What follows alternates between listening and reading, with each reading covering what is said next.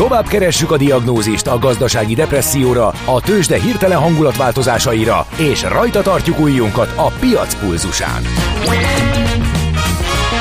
Folytatódik a millás reggeli, a gazdasági Muppet Show. Ezt most vegye be és nyugodjon meg! A Millás reggeli főtámogatója a Schiller Flotta Kft.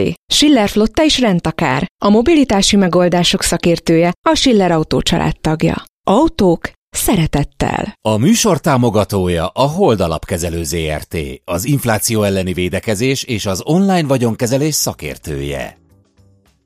Jó reggelt kívánunk, kedves hallgatóink! 9 óra 9 perc van, folytatódik a Millás reggeli műsor folyama itt a Rádió Café 98.0 Nács Gáborral. És Mihálovics Andrással, és már meg vagyok hatódva. Igen, 0636-os 980 980 ez az SMS, WhatsApp és Viber számunk, de meg van csöndesedve e, a hallgató közönségenek. Egyetlen okát látom, e, illetve mindjárt kettőt, vagy az érettségizőknek drukkolnak és nem érnek rá nekünk írogatni, e, vagy e, mérhetetlenül Minden szipi, szupi, olyan, szuper. olyan szinten e, mentünk, hogy már így, így, így nincs. Egyszer mindent kifejtettünk, mindenre válaszoltunk, mindent tudnak a kedves hallgatók, nincs mit kérdezni.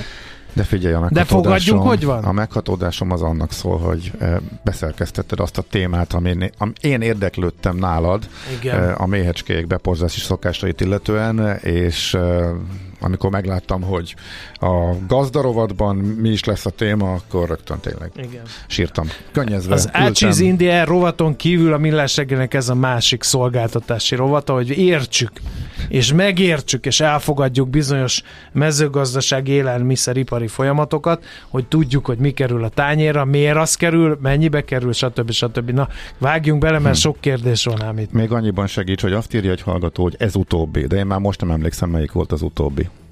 Mikor? Ja? Ami, Ja, hogy az én felkonfomban, a te hogy mindent igen. értenek. Ez, ez volt az utóbbi Aha, szerintem. akkor a mindent értenek. Igen, nagyon jó. Nyilván, jó. Akkor majd én kérdezek, ezért vagyok én, meg az Ács, a riporter. Helyettetek is, drága hallgató. No, ecsim, azt gumicsimmád van-e? Hát azt tudod, mi az az üsző? Aztán acatolót forgattál-e már? És azt tudod-e, milyen magas a dránka? Na majd, ha Mihálovics gazda segít? A millás reggeli mezőgazdasági percei azoknak, akik tudni szeretnék, hogy kerül tönköly az asztalra. Mert a tehén nem szálmazsák, hogy megtömjük, ugye?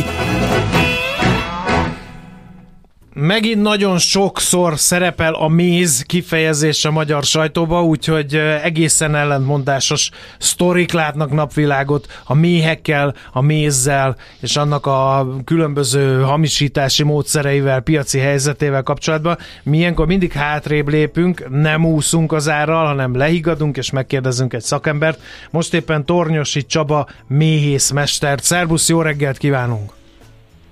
Sziasztok, üdvözlöm a hallgatókat! Figyelj, légy szíves, meséld el az Ács kollégának, hogy hogyan készül normális körülmények között a méz. Tehát mit csinál a méhecske, mert ugye azt már a, a oviba az ovicsok is megtanulják, hogy jönnek a méhecskék, összegyűjtik a virágport, és csinálnak belőle mézet. De hogyan?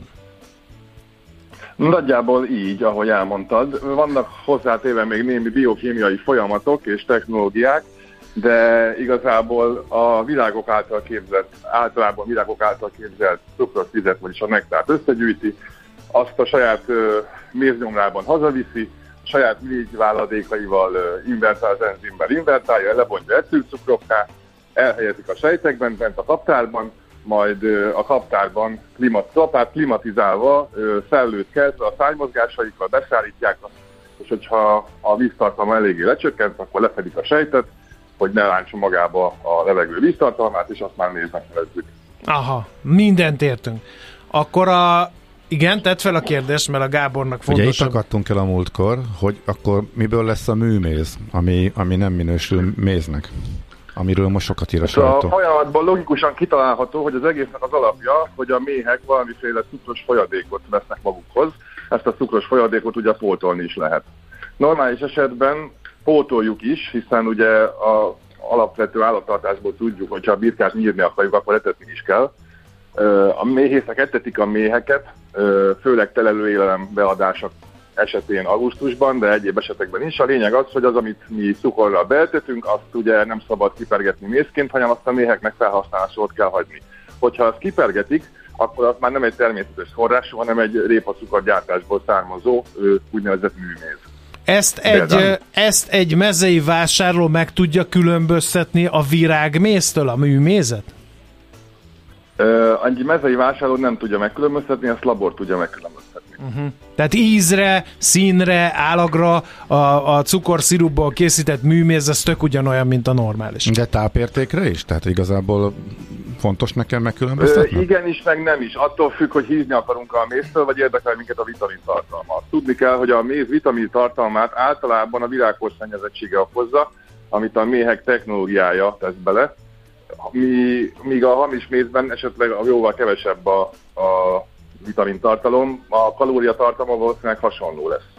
Illetve azt kell tudni, hogy a, a szőlőcukor arány, a mézben lévő szőlőcukor arány az, ami meghatározza a méz zikrásodását. Tehát ha a méz elkezd zikrásodni, kristályosodni, akkor az valószínűleg nem ö, répacukorból származik. Uh-huh.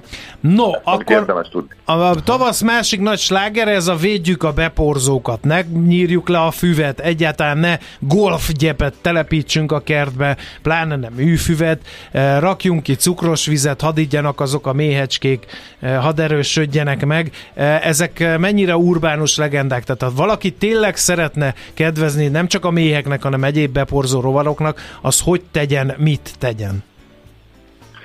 Nos, azt ö, ö, fontos leszögezni, hogy valóban nem csak a méhek az egyetlen bepozó rovarok, azért fontosak számunkra, mert a agrár bepozásnak a nagy részét ők végzik, viszont, és éppen azért, mert az egyéb bepozó rovarok hátraszorultak az élőhely eltűnése miatt, ezért ugye az élőhely szaporításával tudunk nekik segíteni. Valóban jó, ha nem golfgyepet produkálunk, ugyanis a golfgyep az, ami nagy vízigényű, szárítja a földet, sokkal inkább megfelelő valamilyen virágos talajt akaró növény, amit ritkábban használunk esetleg. Uh-huh. A cukorkihelyezés pedig megjelenti pro és kontra, mivel a méheknek az élelemforrás, ez lehet jó is és rossz is.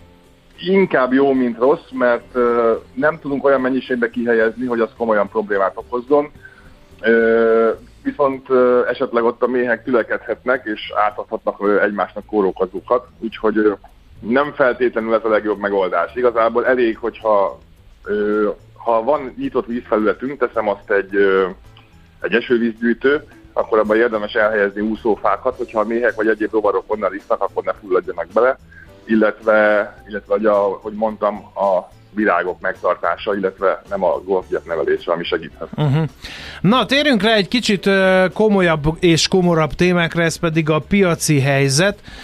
Először is, hogy sikerült az elmúlt év méhészeti szempontból? Volt egy elég nagy asszály, ez például mennyire hatott a kaptárak környékén? Ez hatott, főleg a nyári napraforgó mézet vitte el, ugye hát a napraforgó az, ami az asszás időszakban teremne, és hát nem igazán termett. Ez a méhekre is olyan kihatással volt, hogy nagyon sokan az plusz bevételi forrást jelent az akácmézen kívül, illetve azzal spórolják meg a téli etetést, hiszen a napraforgó mézen teleltetnek, úgyhogy a, a betelelés az jóval drágább volt.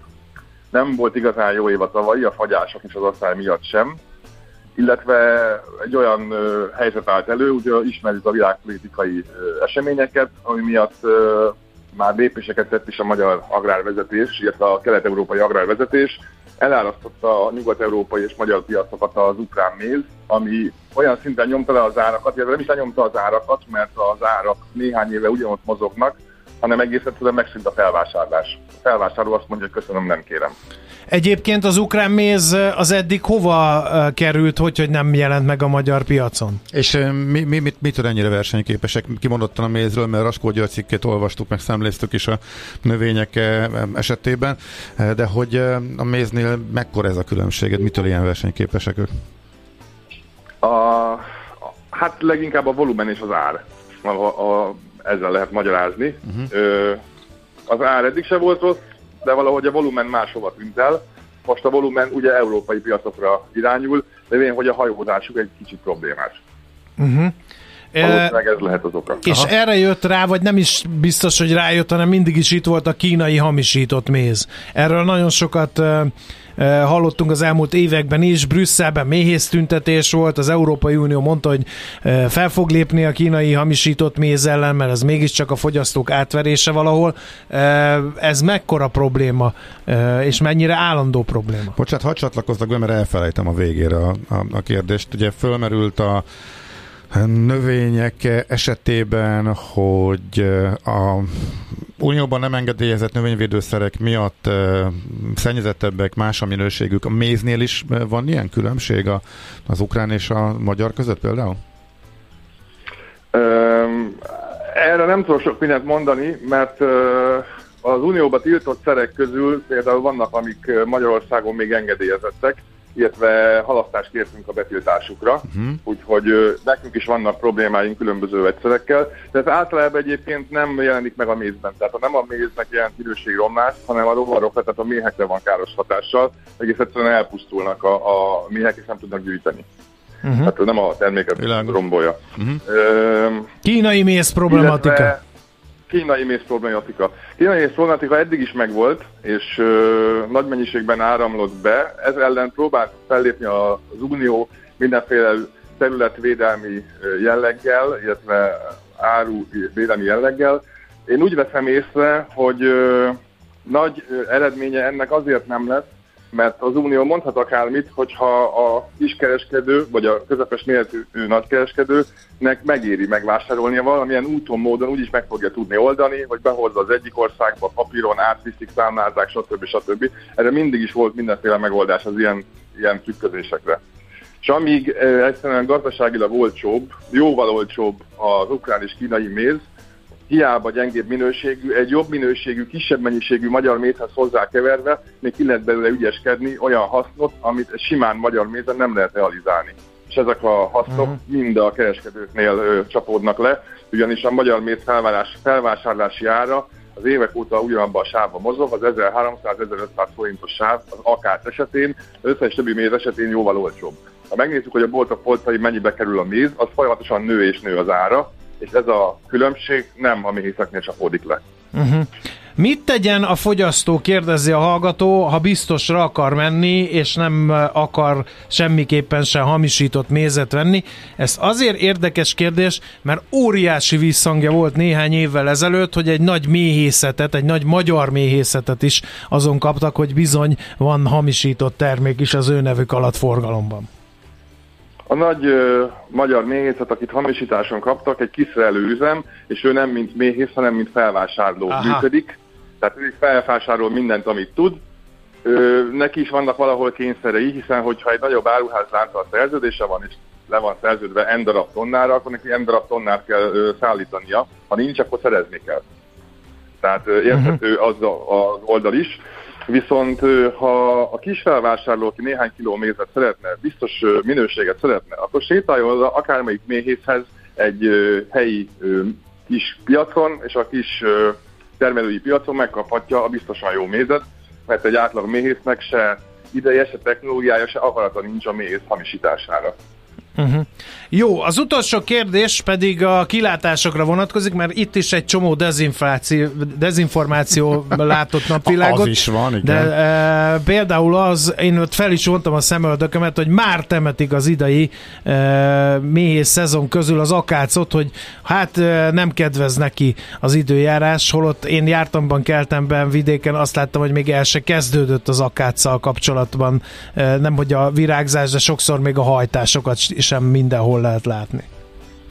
Ezt jól vette részre, ugyanis az akác pont most kezdődik, ezekben a napokban az ország déli határainál, és ahogy telik az idő, úgy húzódik északabbra a virágzás. Itt Közép-Magyarországon, Budapesten én egy másfél hét múlva várom, ahogy az akác virágzás elkezdődik, úgyhogy még biztosat nem lehet erről mondani. Én úgy látom, hogy nincsenek olyan fagyási sérülések olyan mennyiségben, mint az elmúlt években, úgyhogy akár jobb is lehet az akár termés, mint eddig volt.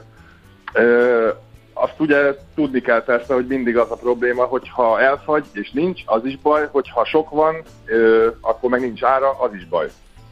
Hát igen, ez ilyen agrárjellegű probléma, igen, mindig. Ez agrár probléma. nekem úgy tűnik, hogy idén lesz elég méz, hogy ki fogja megvásárolni, az itt a nagy kérdés. Hm. Egy utolsó kérdés akkor még tőlem, és már személyes problémára utal, illetve erre kérdeznék rá. Nekem volt egy olyan esetem, van egy kis élelmiszerallergiám, és egyszer hasonlót érzékeltem virágmész fogyasztása után. Lehet ettől allergiája az embernek? Tehát van olyan, hogy a méhecskék mondjuk olyan virágból hozzák a cuccost, amire mondjuk az embernek allergiája van?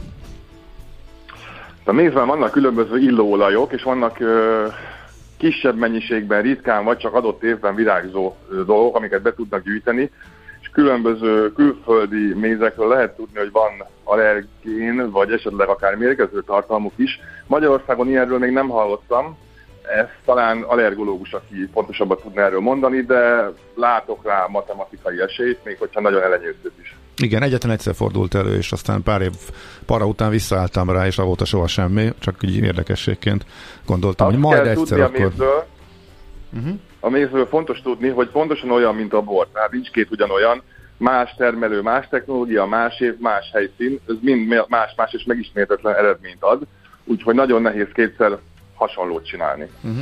Oké. Okay. Jó, nagyon szépen köszönjük, nagyon hasznos és tanulságos beszélgetés volt számunkra, reméljük, hogy a hallgatók számára is. Nagyon szépen köszönjük a segítségedet, és akkor eh, sok erőt, meg, eh, meg jó munkát a kezdődő akár szezonhoz. Köszönöm, és hogy a mészek mondják nehézséget a kaptárba. Jó, legyen így. Köszönjük, szervusz, szép Köszönöm, napot kívánunk! Sziasztok. Tornyosi Csaba méhészmesterrel beszélgettünk az elmúlt percekben. A hallgatónak meg lejött a foglalkozás, nagyjából össze is foglalta azt a mondatot, amit el kell, hogy vigyetek ezután. A méhecske felszívja a virágból a nektárt, majd némi emésztés után belehányja a kaptárba. Szerinte így készül a méz. Mihálovics gazda most felpattant egy kultivátorra, utána néz a kocaforgónak, de a jövő héten megint segít tapintással meghatározni, hány mikron a gyapjú. Hoci a pipát, meg a gumicsimmát! Most már aztán gazdálkodjunk a rézangyalát, mert nem lesz itt semmi se. Arról se meg a mindenségit neki. Tőzsdei és pénzügyi hírek első kézből a Rádiókafén, az Equilor befektetési ZRT-től. Equilor, 1990 óta a befektetések szakértője. No kérem, uh, mielőtt erre a műsor elemre sort kerítenénk, némi türelmet szeretnénk kérni, ugyanis uh, hajkurásszuk a szakértőt, uh, és addig beszámolunk uh, arról, hogy uh, mik az érettségi tételek, ha ezt gyorsan megtalálom, uh, remélhetőleg. Uh, de nem találom, úgyhogy na mindegy, megnézzük addig a közlekedést, mert hogy sajnos ott viszont helyzet van több helyütt is, például baleset van Csepelen a Teller Ede úton a Kvassai híd felé a Károli Gáspár utca után a belső sávban, a Szerencs utcában a 15. kerületben a Pázvány Péter utcánál, illetve a Dohány utcában is a Károly körútnál, valamint ha nem lenne elég a Gyáli úton befelé a határúti lehajtónál a külső sávban is. Na, akkor most a rövid átkötés után adjuk át a terepet Sági Balázs szenior elemzőnek. Szervusz, jó reggelt! Szervusztok, üdvözlöm a hallgatókat, jó reggelt! No, hát hogy nyitott a budapesti értéktőzsde? Pénteken ilyen pozitív hangulatú stagnálást mutatott. Igen, most látszik az irány. Nagyjából ott van a Bux Index, ahol nyitott mínusz 0,05 százalékban, kimagaslónak nem mondható 443 millió forintos forgalom mellett. A múlt héten voltak olyan napok, amikor ilyenkor már két milliárdos forgalmakról tudtunk beszélgetni, hát eh, ez nem az a nap, amikor ez, eh, ez megismétlődött. Viszont hát az európai piacokon, az európai indexekben enyhe pluszokat eh, látunk, úgyhogy igazából ilyen mérsékelt, pozitív hangulatot látunk most, és erre számítunk ugye a következő uh-huh. órákban. Nézzük a részleteket, hogyan teljesítenek a blue chipek. Az OTP, mikor legutóbb rápillantottam, éppen printelte a 11 ezer forintos szintet. Igen, igen, az OTP erősödésben van, 0,96%-os pluszban ma. A forgalom, hát jó részét az OTP adja ma is, 291 millió forint forgalom volt, azért ebbe közre játszhat az, hogy mostanában elég sok saját részvényt vásárol az OTP. Uh-huh. Pénteki kereskedés, pénteki forgalom negyedét a saját részvényvásárlások tették ki, tehát ez ad egy pozitív momentumot az OTP-nek. A MOL is enyhe pluszban van, 0,07%-os pluszban, kicsit kisebb, 76 milliós forgalom mellett. A Richter mínuszban látjuk, mi az 1,26%-ban, 88 millió for, forint forgalom mellett, és a Telekom és egy enyhe mínuszban, mínusz 0,35%-ban 14 millió forintos forgalom mellett. Az otp egy pillanatra visszatérve, hol van az, ahol már úgy komoly hangulatváltozásról, illetve kitörésről lehet beszélni? Azért kérdezem, mert nagyjából a háború kitörése óta az elmúlt most már lassan 9 hónapban többször is bejárta, akkor beszakadt ugye 10 kapásból, és az a 10 és 11 közötti szintet többször is bejárta oda-vissza, fölle, fölle, alatta is volt 10 alatt, de hogy most az, hogy fölpattan 10-ről 11-re, arra még mondhatjuk azt, hogy hát ilyet már láttunk többször is. Tehát hol érdemes igazából figyelni, ahol már azt mondhatjuk, hogy talán az egész trend fordulhatott, és ebből a inkább sávozásból már elindulhat fölfelé. Igen, hát hogyha tartósan a 11 ezres szint fölött tudunk, tudunk maradni, akkor, akkor ez egy új világot hozhat az OTP befektetőinek, és megvan erre az esély, ugye héten teszik közé első negyedéves gyorsjelentésüket, tizedikén. Itt Hát pozitív dolgokra lehet számítani, hogy előzetesen az éves közgyűlésen, részvényesi közgyűlésen Csányi Sándor azt mondta, hogy 2023 jobb év lesz, még jobb év lesz, mint 2022. Ennek az első jelét láthatjuk remélhetőleg most szerdán, és ez, hogyha így alakul, tartósan 11 ezer fölé viheti az OTP-t. Úgyhogy igen, ez egy, ez egy kritikusnak mondható szint, ahol most vagyunk. Uh-huh, Oké. Okay. Forint, van esély a 370-es szint elérésére, illetve mennyire vagyunk most tőle? Um, közelítünk, hát egy enyhe gyengülést láttunk, láttunk ilyen 7 óra után, de vissza tudtunk erősödni, úgyhogy most 372 1,24-nél tartunk euró, euró forintban. Itt sem látszik ez egyértelmű irány, reggeli gyengülés, aztán visszaerősödés, nehéz megmondani, hogy a 370 meg lesz-e ma, benne van a pakliban. Úgyhogy ez egy ilyen bizonytalanul induló hét a forint szempontjából is. Uh-huh. Jó, hát akkor majd meglátjuk, hogy a bizonytalanság elmúlik-e, vagy marad. Ezt majd a következő napokban kifejtjük. Köszönjük szépen a mai információkat, jó kereskedést! Köszönöm, szép napot! Szervusz! Az elmúlt percekben tőzsdét nyitottunk Sági Balázs szenior elemzővel. Tőzsdei és pénzügyi híreket hallottatok a Rádiókafén az Equilor befektetési ZRT-től. Equilor, 1990 óta a befektetések szakértője.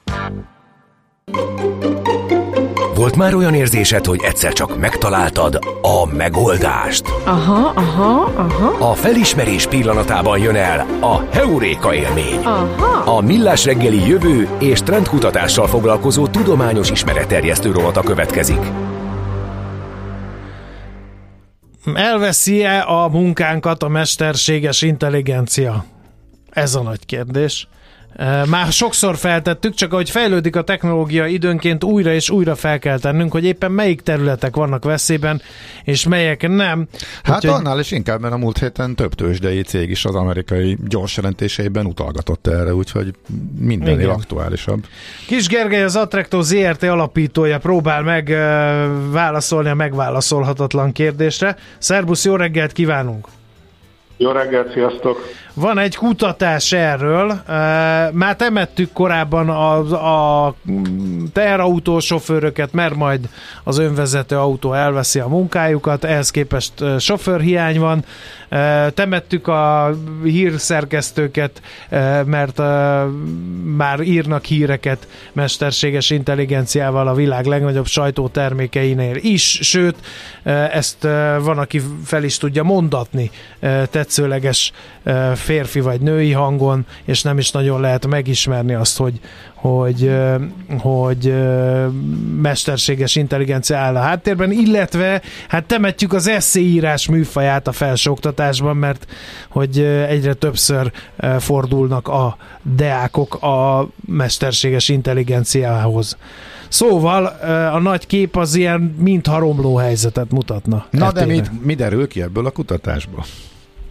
Romló, már milyen szempontból hát, romló? hogy egyre több olyan terület merül fel, amit majd helyettesíteni lehet mesterséges intelligenciával, és hát többen tartanak attól, hogy az ember meg majd arra lesz, hogy segítsen a mesterséges intelligenciának boldogulni, és kész. Igen. Most a, úgy kezdted a, a mondandódat, hogy elveszi a munkánkat a mesterséges intelligencia technológia.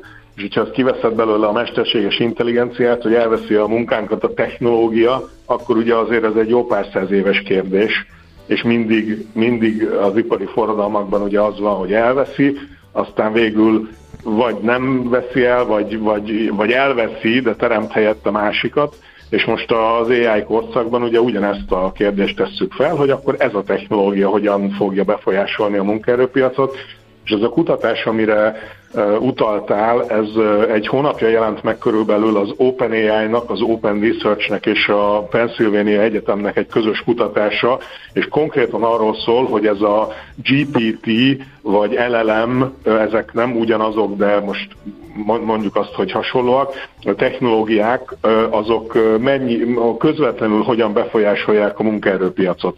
Tehát valóban arról van szó, hogy erről folyamatosan beszélünk már évszázadok óta, de most velünk van megint egy új dolog, meg, meg, megérkezett közénk, mit tudom én, egy-két éve erősödött be ez a, ez a generatív AI technológia, és a kutatás az konkrétan ezt vizsgálja.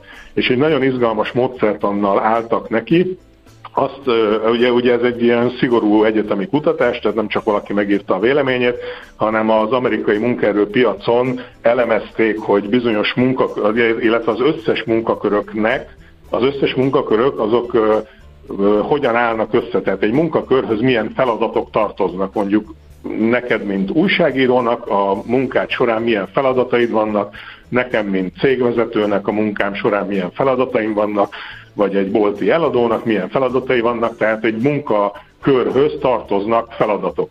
És a következő lépésben, ezt, ezt először is lebontották. A következő lépésben megvizsgálták azt, hogy az egyes feladatokat, ezeket a részletesen lebontott, aprólékosan lebontott feladatokat, ezek a GPT technológiák, ezek mennyire tudják kiváltani, vagy mennyire tudják segíteni. A módszertan egész pontosan úgy néz ki, hogy azt nevezték azt nevezték nagy hatásnak, amikor legalább a, legalább a feladat 50, tehát legalább 50%-kal gyorsította azonos minőségben a feladat megoldását. Tehát érted, hogy kétszer olyan gyorsan tudod Igen. ugyanazt megcsinálni ugyanolyan minőségben, akkor az egy jelentős hatás.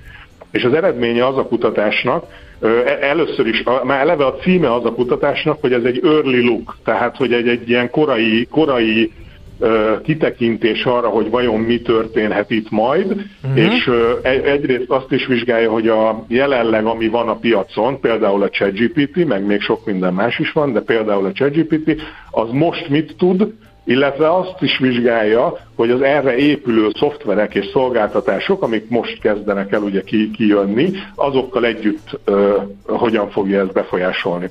És az eredménye a kutatásnak az, hogy a az amerikai munkaerőpiacnak, ez szerintem reprezentatív talán a magyarra is, a, hogyha ezeket a jelenleg létező modellekre még jó szoftverek érkeznek, akkor a munkaköröknek a 19%-át 50%-nál jobban fogja befolyásolni, tehát teljesen megváltoztatja magyarul. Tehát minden ötödik, mondjuk, hogyha kerekítek, akkor minden ötödik munkakört jelentősen meg fog változtatni ez a technológia, és a másik oldalon pedig körülbelül 20%-a a munkaköröknek, tehát szinte minden ötödik, az pedig egyáltalán nem fogja, vagy csak nagyon picit befolyásolni ez a technológia. A top 20% vagy a top 19 meg a alsó 20% között pedig egy ilyen ott, ott fog segíteni, meg fog hatékonyságot hozni, de nem gyökerestül forgatja fel. Uh-huh. Hát ezek azért csak nem megnyugtató számok Bár ugye nagy kérdés, nekem, hogy nekem a, a változtatás az milyen irányú lesz, mert azt mondtad, hogy érinti 50%-nál nagyobb mértékben, hogy mondjuk a millás reggeli szerkesztésében az, hogy nem este 11-kor küldi az ács az adásmenetet, hanem nagy Isten már 6 órakor, az például egy komoly erőrelépés, ha a ChatGPT-vel csinálja ezt. És ez nem veszi el az Ács Gábor munkáját, nagyon remélem. Na de hát hogyha ha én ráébredek, hogy minek az Ács Gábor mert beütöm, hogy, hogy keressen egy szakértőt, a, nem tudom én, a makrogazdaságra egy tőzsdei szakértőt, meg, meg mondjuk egy állattenyésztési genetikus, akkor azt ki fogja dobni, és akkor három telefonnal kész az adás. Menet, akkor minek kell az ács? Egyrészt a felmenteném magából, én magam nagyon későn küldtem el a, a jegyzeteimet. Ja, nem a tegnapira vonatkozott. Nem a tegnapi, ez általában. Vagy tegnap korán küldtem, általában. beírva, hogy ezt még kiegészítjük. Igen, Na, nagyon izgalmas felvetés. Ugye a, valóban a, a, ugye jelenleg is sztrájkolnak Hollywoodban a forgatókönyvírók Bezony. megint és most a sztrájknak az egyik okát, egyik okának pont ezt meg is nevezték, hogy ők aggódnak attól, hogy ezek az alkotó AI technológiák, ezek bizony az ő munkájukat el fogják venni, és egy erős bérnyomás van a forgatókönyvírókon. Ezzel szerintem egyébként nyugodtan lehet is aggódni. A, a, a, a, tehát konkrétan az újságírói munka azt szerintem sokkal izgalmasabb, mert ott egyszerre van jelen az, hogy valóban megírja, tehát használjátok ti is a ChatGPT, tudjátok jól, hogy hihetetlenül megírja azt a, azt a szöveget, ami, ami angolul különösen, de most már magyarul is egyre jobb, ami tényleg jó és tényleg összefoglaló, oda kell figyelni persze, hogy nem mondjon hülyeséget, de alapvetően tényleg megírja. A másik oldalon viszont ugyanebben a tanulmányban az is olvasható, hogy a, hogy azok a feladatok, amik a tudománynak a feladatai, tehát ez a hard science, illetve a kritikus gondolkodást igénylő feladatok, azokat kevésbé fogja befolyásolni ez a technológia, nem tudom, hogy milyen úton jutottak erre a következtetésre, de mondjuk újságíróként szerintem egyszerre van jelen az, hogy igen, tényleg megírja, a másik oldalon meg ti igazi ilyen true kritikus gondolkodók vagytok, nem? Tehát, hogy minden Jó esetben, igen, köszönjük. Keresni. Próbálnánk ezt gondolni magunkról. Nem fogja elvenni. Viszont képzeld el, hogy Enikő hallgató egy nagyon fontos kérdést tett fel. Nem a munkánkat, a szellemiségünket és a kreativitásunkat veszi el a mesterséges intelligencia, ez mennyire támogatható, vagy éppen száfolható vélekedés? Mert hogyha az eszéírás nézzük, vagy, vagy más egyéb ilyen kreatív munkaköröket, ugye az, az újságírás alapja az, hogy gyere fiam, tanulj meg hírt írni 5 sorba, aztán 10 sorba, aztán 25 sorba, stb. stb. Ha ez a lépcsőfok kimarad, akkor kiképzi, vagy hogyan képeződnek ki a jövő újságírói? Hogy fognak dolgozni? De ugyanígy igaz ez a kreatív, mondjuk a forgatókönyvíróba ha, ha, hogyha ez a ketyere ez jobb forgatókönyvet tud írni a kedvenc sorozatunkhoz, mint egy ember, akkor, akkor megint csak így beszürkül ez az egész egy kicsit, és tényleg a szellemiség, meg a kreativitás, meg a finesz fog hiányozni. Holott régebben pont ezt mondták, a, hogy a mesterséges intelligencia azokat nem veszélyezteti, azokat a munkaköröket, ahol kreativitásra, meg, meg intelligenciára van szükség. Jó értelemben véve. Hát valóban. Val- valóban ez egy, ez, egy, ez egy izgalmas kérdés, mert azokat az ilyen középszerű alkotásokat, amiket ugye nem, tehát nem, nem minden, nem minden újságcikk valami rendkívüli cikk, meg nem minden műalkotás vagy grafikai munka valami nagyon rendkívüli egyedi, hanem egy csomó ilyen tömeg dolog van köztük, hogy nem tudom én, üdítős dobozoknak a... Hát meg a Fradi Dózsa meccsnek a, az összefoglalója, kit állítottak igen, ki, hányadik igen. percben lőtte a gólt, vagy egy mit, kiskereskedelmi adat a KSH adat sorából ezt meg lehet írni, és 6 perc alatt, ez biztos. Van, meg, meg lehet, de, de én egy kicsit úgy gondolom, hogyha az ember tud magának ennél értelmesebb feladatot találni, akkor, akkor, akkor tök jó, hogy a technológia segít benne.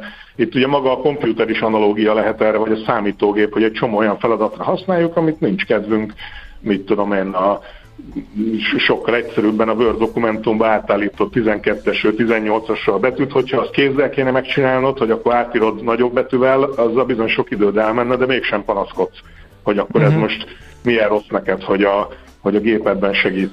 Úgyhogy nehéz ebben. A, a múltkor voltam egy érdekes kerekasztal beszélgetésen a Sharaf Hassan professzor, talán ismerhetik a, a műegyetemnek legendás dékán professzora.